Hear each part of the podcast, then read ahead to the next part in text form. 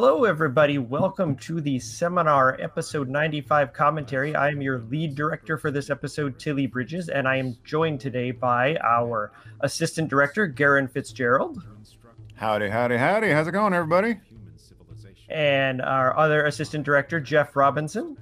Hello, great to be here. And one of our shorts featured writers, Dave Morgan. Hello. Unfortunately, uh, we had another uh, assistant director, uh, Jessica Harris, who is not here at the moment. Hopefully, she'll pop in before we're done. And um, the writer of the other short, uh, Justin Sparks, was not able to be here either, unfortunately. But there's still four of us, so hopefully, we'll have plenty to talk about. If we don't have enough to talk about, we got problems. A time to kill and a time to heal. Well, you know, Garen, uh, you did the wrappers for this episode, and your uh, scenes are very short. So, uh, if you had anything you wanted to say, especially about the first one, definitely uh, dive on in. What was it like working? I mean, this was the first episode that you've worked on. Uh, so, uh, what was that like for you coming in on such a long-running show and having to pick up the wrappers? Well, I mean, it was helpful to listen to like previous episodes to kind of figure out where the story was going. But yeah, initially I hadn't heard episode 94 because it wasn't released. And so I, I, was diving in, reading the direction, like, oh, it's in a temple. And I thought, like, giant stone temple. And then I heard the previous episode. It's like, oh, it's not that big. Okay. So that was that was a lucky thing. Sorry, that the, was me. it would have sounded quite different otherwise. Much more echo, much more stone. But uh, no, it was, it was, a lot of fun to work on. Uh, a lot of challenges, learned a lot of things, and uh, yeah, like one thing I'm actually really proud of is that the audio between Alex and Alice was quite different in terms of quality.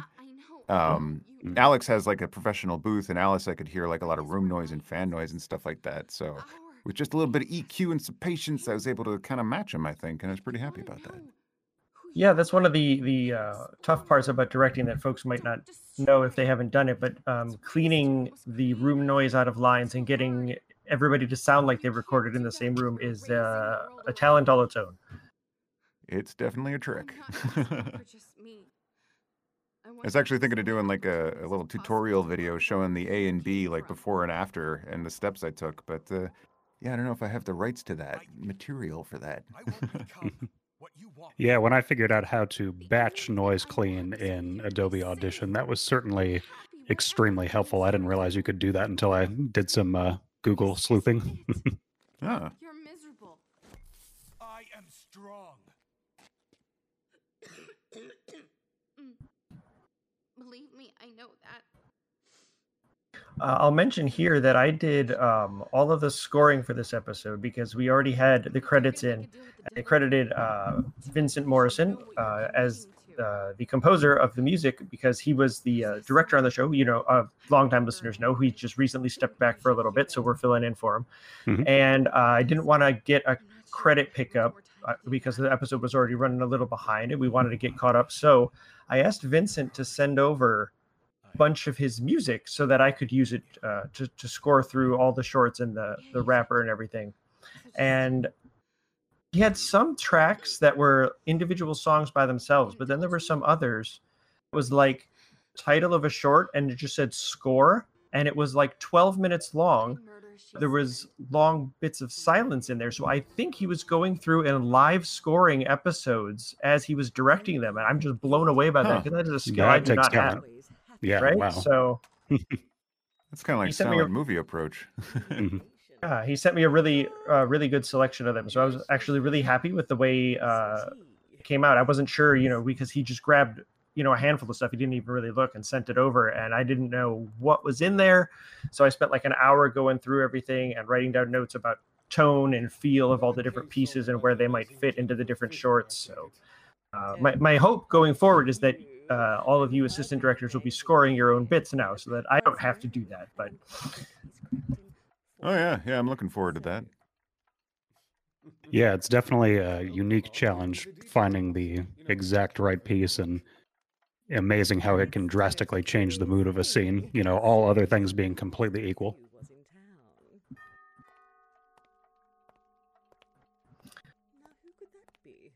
Oh my gosh, I have to say this clock ticking throughout this entire story just like kept me on edge the whole mm. time. I was like, yeah. ah, time, time. That works. That- it works for it. I love it. Yeah, yeah. Uh, Je- Jessica Harris uh, directed this short, and um, I don't, Dave. Uh, this is the one that you wrote, and I don't believe you put that clock in the script. You just said it was like an old grandma's house, or Yeah, something very along those cozy, like your grandmother's house sort of thing. Yeah, that's what I I put Right. in So the there. clock was all her. Uh, I, but you know, I was also thinking about it. I'm like, it does put you a little bit on edge, but you're also. Do you think? I'm like, see, I now I know what it's like. I mean, I didn't have to direct this short, but Dave uh, directs Kingery, and I'm the head writer on the Kingery. and We often put terrible, terrible things in there, like have fun figuring out what this sounds like. And this script Like- was kind of like that because it was like, Clouds. uh, right, it is a grandma's house. What does that sound like? But a grandfather clock totally, totally worked for me. Seminar shorts where where directors get their revenge.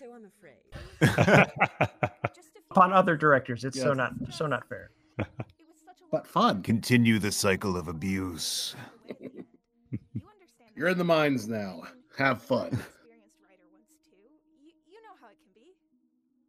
Well, while we're in your short, Dave, uh, why don't you talk a little bit about where this came from and the uh, the process of writing it, and uh, anything else you'd like to say? Okay. Well, uh, this one uh, came from some of the theories online that you see now and then of how Murder She Wrote, which this is loosely based on, was really Jessica Fletcher, the the main detective, Angela Lansbury. She was actually the one killing all these people, and then she was just sending other people, setting other people up for it. And then I saw a writer prompt on some message board or whatever about a weapon that was designed to protect you from no man or woman could harm you. And I said, well, that leaves out a whole bunch of other genders, doesn't it? So, All So the I- pieces just fell together there. it all just fell together. I was like, okay, I think I could do something with this. And um, got got some really good uh, voices in here. Um, t- uh, Ty is is ex- exactly how how how I pictured them in here, and and uh, Jennifer does a really good job here too. It's interesting. Uh, 'cause, you know, I edit the uh, submitted short scripts that come in, and uh, so I, of course, knew this was a like a Murder She Wrote sort of spoof thing right at the beginning, and then uh, Vincent did the casting for this entire episode. Uh, I had no, you know, uh, hand in that whatsoever, and so it's totally interesting to me that the Jennifer in this short has that accent that you don't associate with Murder She Wrote at all Mm-hmm. but it really works because it helps it set it apart just a little bit more. She doesn't sound, you know, quite the same, which is probably a good thing. Right. It, it- it lessens the chances of things happening. Um, but yeah, and the other stuff, just you write and you you think, okay, that sounds like a good thing. I knew I wanted the demon in there at some point. Basil, that Basil Bub, funny joke. Oh, I get it. I didn't even pick up on that. Oh, well done. Oh no. I, I I love puns. I'm sorry. Um, but yeah, and so it was like, well, she needs somebody in there at the beginning to talk to before Ty arrives. And then I was like, well, this could be the demon she's kind of been working with over the years. And then that part just kind of built from there. Then the whole confrontation thing starts out really casual conversation. Why did you come see a writer? and then it ends up she's there to do something about her, kill her, take over, whatever.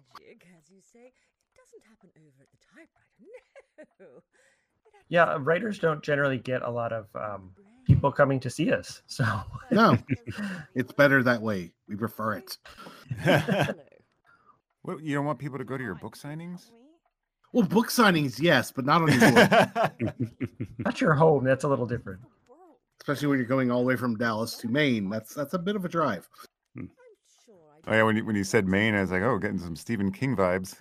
Well, the Murder She Wrote was also Cabot Cove, Maine. This was. Oh really? uh, Oh, I forgot. what was the name of the numbers filed off here? Something similar. Cavern Cove. Uh, I, I didn't put too much thought into that one. It was in the background. Most people wouldn't even notice it. But I did. Well, one thing that I, I really liked, and I don't, I asked Jessica about this, and uh, unfortunately, kind of got lost in all the different discussions about the episode, so I don't know the answer. But uh, the actor who's playing Basil, Stuart Moyer, uh, if you notice, once he's revealed as a demon, his accent changes. Mhm. And I didn't know if the actor had provided multiple different accents like for each line and she chose to make that switch there or if the actor did it. But whoever was responsible for that i thought it was really brilliant because he like drops the facade and then speaks in his quote unquote normal voice and i thought that was just a really uh, cool choice. Another thing that wasn't in the script that just either the actor or the director or a combination of the two somewhere in there uh, that really cool little moment came about. Right, because at the beginning of the of the short, he comes off as just you know your roommate, confidant, best friend, whatever you want to call it. Right and he's a little snooty and he sounds a little maybe british Yeah, and then yeah when we get to the part where he actually is a demon, that's The demon helps it- it's a nice little change in the character there. It's all a setup, isn't it? Your demon? They're the one killing everyone, aren't they? Now you're just being silly. Those poor, misguided people are doing their own vile deeds of their own free will. And you can read the police reports yourself. That line always cracks me up. Their own free will. Oh yes. They're totally doing it on their own. I have nothing to do with it. Now, Basil, stop feeding this child nonsense. The child is very perceptive. I, I like the poof in there. I put that poof in there to kind of symbolize the demon coming and going, but I wanted, especially at the beginning, to be very subtle. And it is. I almost didn't hear it the first time when she lights the lamp and brings him to her house. Right. Yeah. At the beginning, it- you don't necessarily know. Uh, I mean, she's like, and there's illumination, so you gather that was some kind of lamp, but you Right. don't know exactly what the sounds mean. It might be a gas burner or something. 'cause he's Right. making tea. Sweet, delicious songs. It works for both of us, really. Basil gets what he wants, and I get what I want. So now what happens? Oh, unfortunately, Dun, dun, not dun. much for you, my dear. You see, I can't exactly have my secrets out there on the. You know, I'm actually thinking that uh, this whole whole world to know scheme that shows up in this short is is like maybe an easier way to write. Actually, considering, I mean, Find you a easier than some of the things we go through. Uh, Yeah. And I'm If I could just murder somebody and take their their demon, that would, you know, I'd consider it. There's a new business Isn't model. the old adage like uh, write what you know, right? Yes. I'm told it's reasonably painless. Not that I've ever been. I like the sound of the the energy of the sword there. How's this for a plot twist? I take you out and end your Sword versus gun. Magic sword, but Not magic enough. not Sadly. magic enough. I see. Afraid or not, I'll still kill you before you can skewer me. That's as may be, but there's something I should tell you about this sword. As long as it's in my possession, no man or woman can harm me. Yes. Okay, she boomer. thought she was being I'm sure she added that poor woman part. Interesting. And uh, It's something I should Basil there does a good job of delivering the fact that he knows what's going on already. I'm fucking Hmm. non-binary. By, by saying, yeah, she thought she was being very clever with that part. But nope, non-binary. Sorry. Oh. Oh, I, also, I'll mention uh, one thing I did with the music. Uh, I made it really subtle behind the um, humming of the sword because I didn't want to overshadow that. But one cool thing Jessica did is that she cut it off hard uh, when um, Jennifer gets shot and falls, and so I cut off the music hard at the exact same second, so everything mm-hmm. just stops dead when she dies, which I thought was a lot of fun. Hmm. Good choice of words. There stops dead. I wouldn't do it. It wouldn't hurt me. I just go back to the pit for a while. It's a nice lamp, and I did go to a lot of trouble to make sure someone noticed it. Yeah, no, I'm definitely picking up on the Up a pile different of accent. stuff Mhm. after all that work. No reason to keep the mask on anymore. Yep. Everybody knows what's going on. I was thinking, maybe we could work out some sort of deal. What is kind of funny that it, sort it of feels like the whole facade was put on for the writer, not for the visitor. Well, you know, sometimes demons take on the forms that make the people they're with comfortable, the people they're using comfortable, and As long as I Hmm. maybe a bit stuffier three piece suit kind of guy made Jennifer more comfortable. Then. Who knows? Maybe in Dallas, Basil will be uh, kind of more punk or something. neither thing. It's a hat. You got to have a cowboy hat, though, right? No, you don't. I Well, I don't know about y'all, but living down here in Dallas, you got to have some good cowboy boots. I've never owned cowboy boots or a cowboy hat. I did say he was an aspiring writer after all. Plenty of jeans. And I doubt you'd have to work half as hard in Dallas. Everyone Rode a horse once, didn't like it. everyone else already. I do seem to be in the That market a true. New client, and I could definitely use a change of scenery. Deal? Throw in the sword. Maybe we could tweak the conditions a little more, though. we are we're we're getting back into our, our middle wrapper now. Yes. Oh yeah, quick note about the first wrapper. Uh, there's a line talking about lines that always make me laugh, where Alex is like, "I don't care about Earth," and and I Mhm. just hear Alice responding, "Well, it's not all about you, is it?" Every time. to make that deal, knowing that they'd have to give something up, and murdered that woman to do it. Oh yeah, the, what I liked about this middle wrapper was that there wasn't a whole lot of action going on behind. Mm. Like there's like some bumping around and stuff, but you from this most of it was like the emotional change, the, the change in Alex, um, and kind of like Alice getting through his defenses. And so I had a lot of fun playing with the pacing and the um, the line choices in this one because it, it felt like they were really important for advancing Oh. the story. How am I supposed to stop them? If That's absolutely right. And actually, I, I was going to ask you um, that little like alarm whooping in the background. I thought was a very very cool choice, and not what I think you would have immediately gone to to think of like an alarm sound. And so I was wondering if there was uh, like a specific thing you were going for, or why you chose that. I think it works great, but I think it's very um, yeah, not typical. You know. Aliens, man. I kept thinking about like I kept envisioning like the um, alien, the first Alien film, like the the ship, uh, how everything was padded and soft and meant to be like kind of comfortable, and yet you have this call them off later. unstoppable threat coming for everyone, and so all these like Ah. comfortable sounds, these softer sounds, suddenly became really sinister and evil. And I thought, you know, there's no need to overplay it. You know, we got these monsters coming. They're scary enough. Like this, this alarm is for their benefit, not the monsters. So it's not supposed to scare them. It's supposed to be like, oh yeah, proximity alert. You know. That's wonderful, and I love it. Sometimes it's what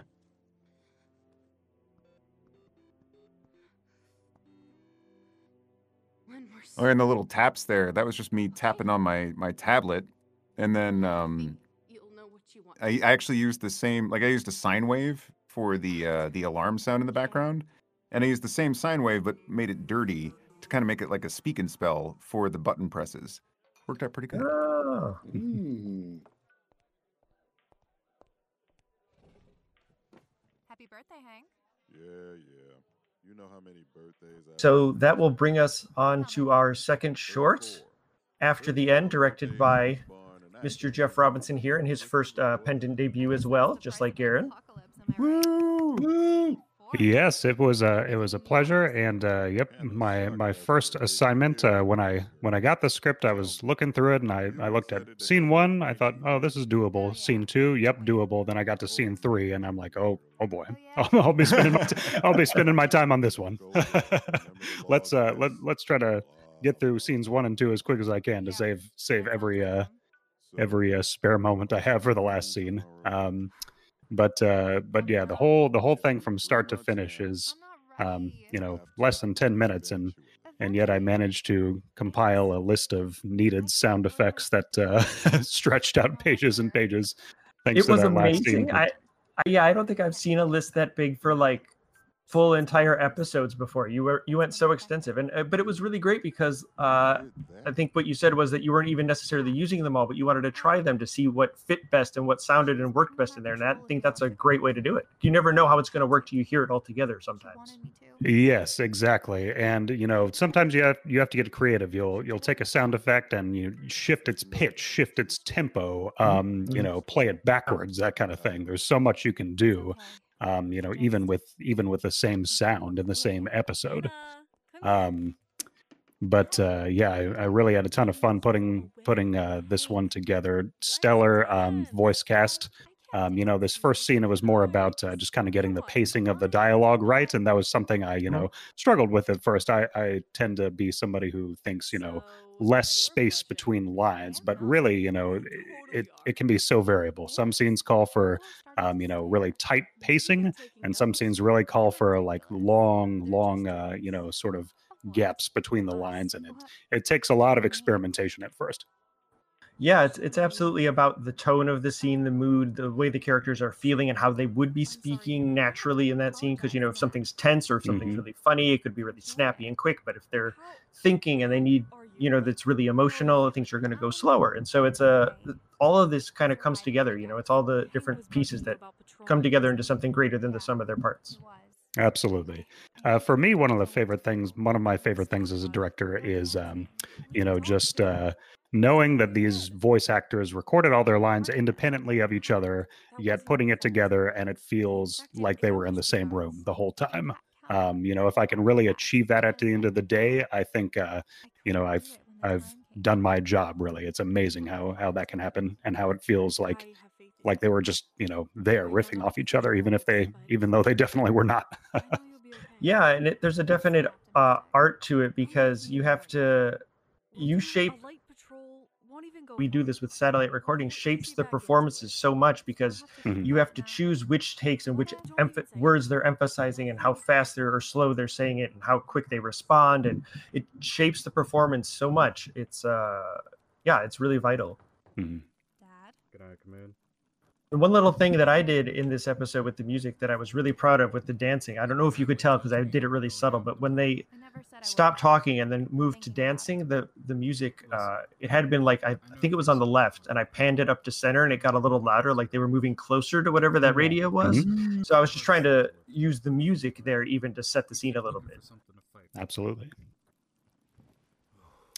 One of my favorite things, the beginning of this scene, one of my, you know, favorite things to play around with is, you know, EQing a person's voice so that it sounds like they're behind a door, for example. It takes a Mhm. lot of takes a lot of experimentation to get it just right. Like if you deaden the sound too much, it sounds, you know, just totally unrealistic. Um, so it really it's something you experiment, tweak, play it over and over and over again until you get it just right. Yeah, that's actually something I played with in the, the second wrapper there too. There's a scene Mhm. where um, Alex is kind of like he's listening to the, the the Zarak getting closer, and he's like really kind of in the middle of his change from enemy to frenemy, and um, I, I, I played with the EQ to make it sound like he was turning away, raised the reverb to make it sound like he was speaking out into the room, and then like with the footsteps as well, like had him come back in clearer as he turned around to speak to Alice directly again. And it was it was interesting to play with EQ. That's definitely true. Mhm. Yeah, it's amazing the way you can use sound to set the physical space in a listener's head. Uh, Mm. You can really do amazing things with it. All right, so here's where the real editing fun started to uh, started It's to like begin. It's just like minutes of solid sound effects. yeah, choosing the right ambience, choosing the right footstep noises, depending on what kind of surface they're walking on. Lots and lots and lots of factors to consider. Oh yeah, something. I, find- I, oh, sorry. I was just going to ask him what what uh, you found the most uh, difficult part of this whole episode to be, in terms of directing. Like, what gave you the most trouble? Oh. Mm, just I would say the fight scenes. Getting getting Mm. fights just right is is so tough. You know, you can layer on too much sound, I think, and just have it be this cacophony where you can't tell what's going Right. on. But if you don't have enough, then it just doesn't really sound like a fight. You know, it just sounds kind of lame. Not enough action going on. So that was probably the biggest struggle for me. And yeah, starting right here, they fall through some floorboards and into the water. You know, just really fun, challenging, but so so fun to edit. And then going back from you know exterior scenes to interior and then back to exterior, you know, all fluidly um, is a challenge. Yeah, We're Alive is an as a series that I kind of set my sights for if I ever have to do a fight scene Mhm. because like the fight scenes in that, oh my gosh, they did such a good job. Mm. And watching um, on YouTube, uh, Kc Wayland put some YouTube videos of him doing the foley for the fight scenes live. Oh, my Oh, yeah. gosh. Very instructional. Sorry, I'm so sorry. Just there, you heard that scream. It took me lots of experimentation to get that echo just right and that kind of creepy, creepy sort of uh, echo fading off, uh, you know, quickly. Um, Yeah, I like that one. That was good. I was going to ask you about that actually because that wasn't um, something that was in the script, so that was like entirely Right. your call. So I was going to ask you uh, where that idea came from. You know, it just I, I took the lines and I just listened to it and I felt, you know, this doesn't doesn't convey really uh, you know, that oh shit moment enough without something on top of it, you know. I mean the the voice actress she was absolutely stellar, but yeah, screams are screams are tough. So getting that exactly right sort of uh ambience, uh I think I just I just listened to it and thought this needs a little bit more. Uh, it's especially tough for actors with screams because you can't really go like full throated into it or you'll blow the mic out and uh, Yeah. max out and it'll get distorted. So it, they're really tough to actually record. So Absolutely. Yep. it was a good little bit of goosing you put on it. And then it's depressing and sad at the end. Oh, talking about sad. This Right, then one we go made right me cry every friggin' time. Made me cry every friggin' time. I'm like listening back. I'm like, I can't stop it. I'm sorry. Dan Dan Foster here did he's his performance is so so good. Hmm. Oh my, yeah. Listening to the takes, he he did kind of safety takes in the first few, and I was like, no, no. And then I got to the last take, I was like, yes.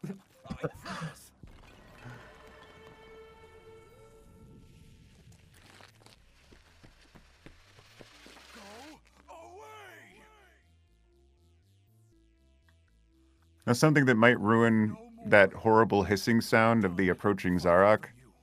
It was a wind-up train toy. That makes it better. That makes it better. I Yeah. love stuff like that. That's so good. I just put a slight tremolo on it, and it it was just like.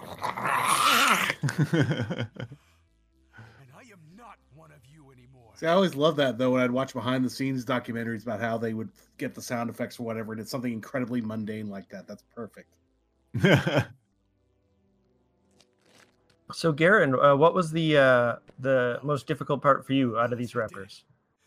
okay, technical things, volume spikes. Oh my god, it was freaking me Mm. out until I was like, "Oh right, put a compressor on your effects bus, Garen. There you go, compressor. Who'd have thunk it?" But um, yeah, I mean, in terms of technical things, the volume control is something I'm still kind of figuring out, especially for the more active scenes, like where the Zarok are breaking through the door there. But um, yeah, learned a lot of things doing this that'll help next time. Um, but uh, yeah, I'd say that was actually the most difficult part for me in the entire thing, just mixing the volume properly. Yeah, it's definitely a, a something that takes uh, practice. Eventually, learned Yeah, you kind of can hear the levels almost. I, I can Yeah. get to a point now. I mean, I've been doing this for way too long, but where I can have my eyes closed and I can almost see the waveform when I'm listening because I'm so used to watching it as it goes, and I can tell where the spikes are, and so it's just it's like a, it's just a learned thing, you know. It, it comes with with practice. Yeah, yeah. And I also have to do the safety listens more often. Uh, like listening on my monitors, on my recording setup, and then listening through my headphones through my recording setup. And then listening on my consumer headphones through my phone. It's like, whoa, yeah, I gotta do that more often. It, it sounds really different depending on where the sound's coming out of. That's absolutely true. yeah, yeah. Co-created by Catherine But uh, what was very helpful is that the uh, the performers did a stellar job. Like they nailed it out of the park, man. All right. Well, that uh, we're we're done. Then we're at the end. We're we're out for this episode. Thank you uh, for joining me this evening, No problem. No problem. Thank you. and uh, we will see you back here in two months. Bye, everybody. Bye-bye. Bye bye. Bye bye.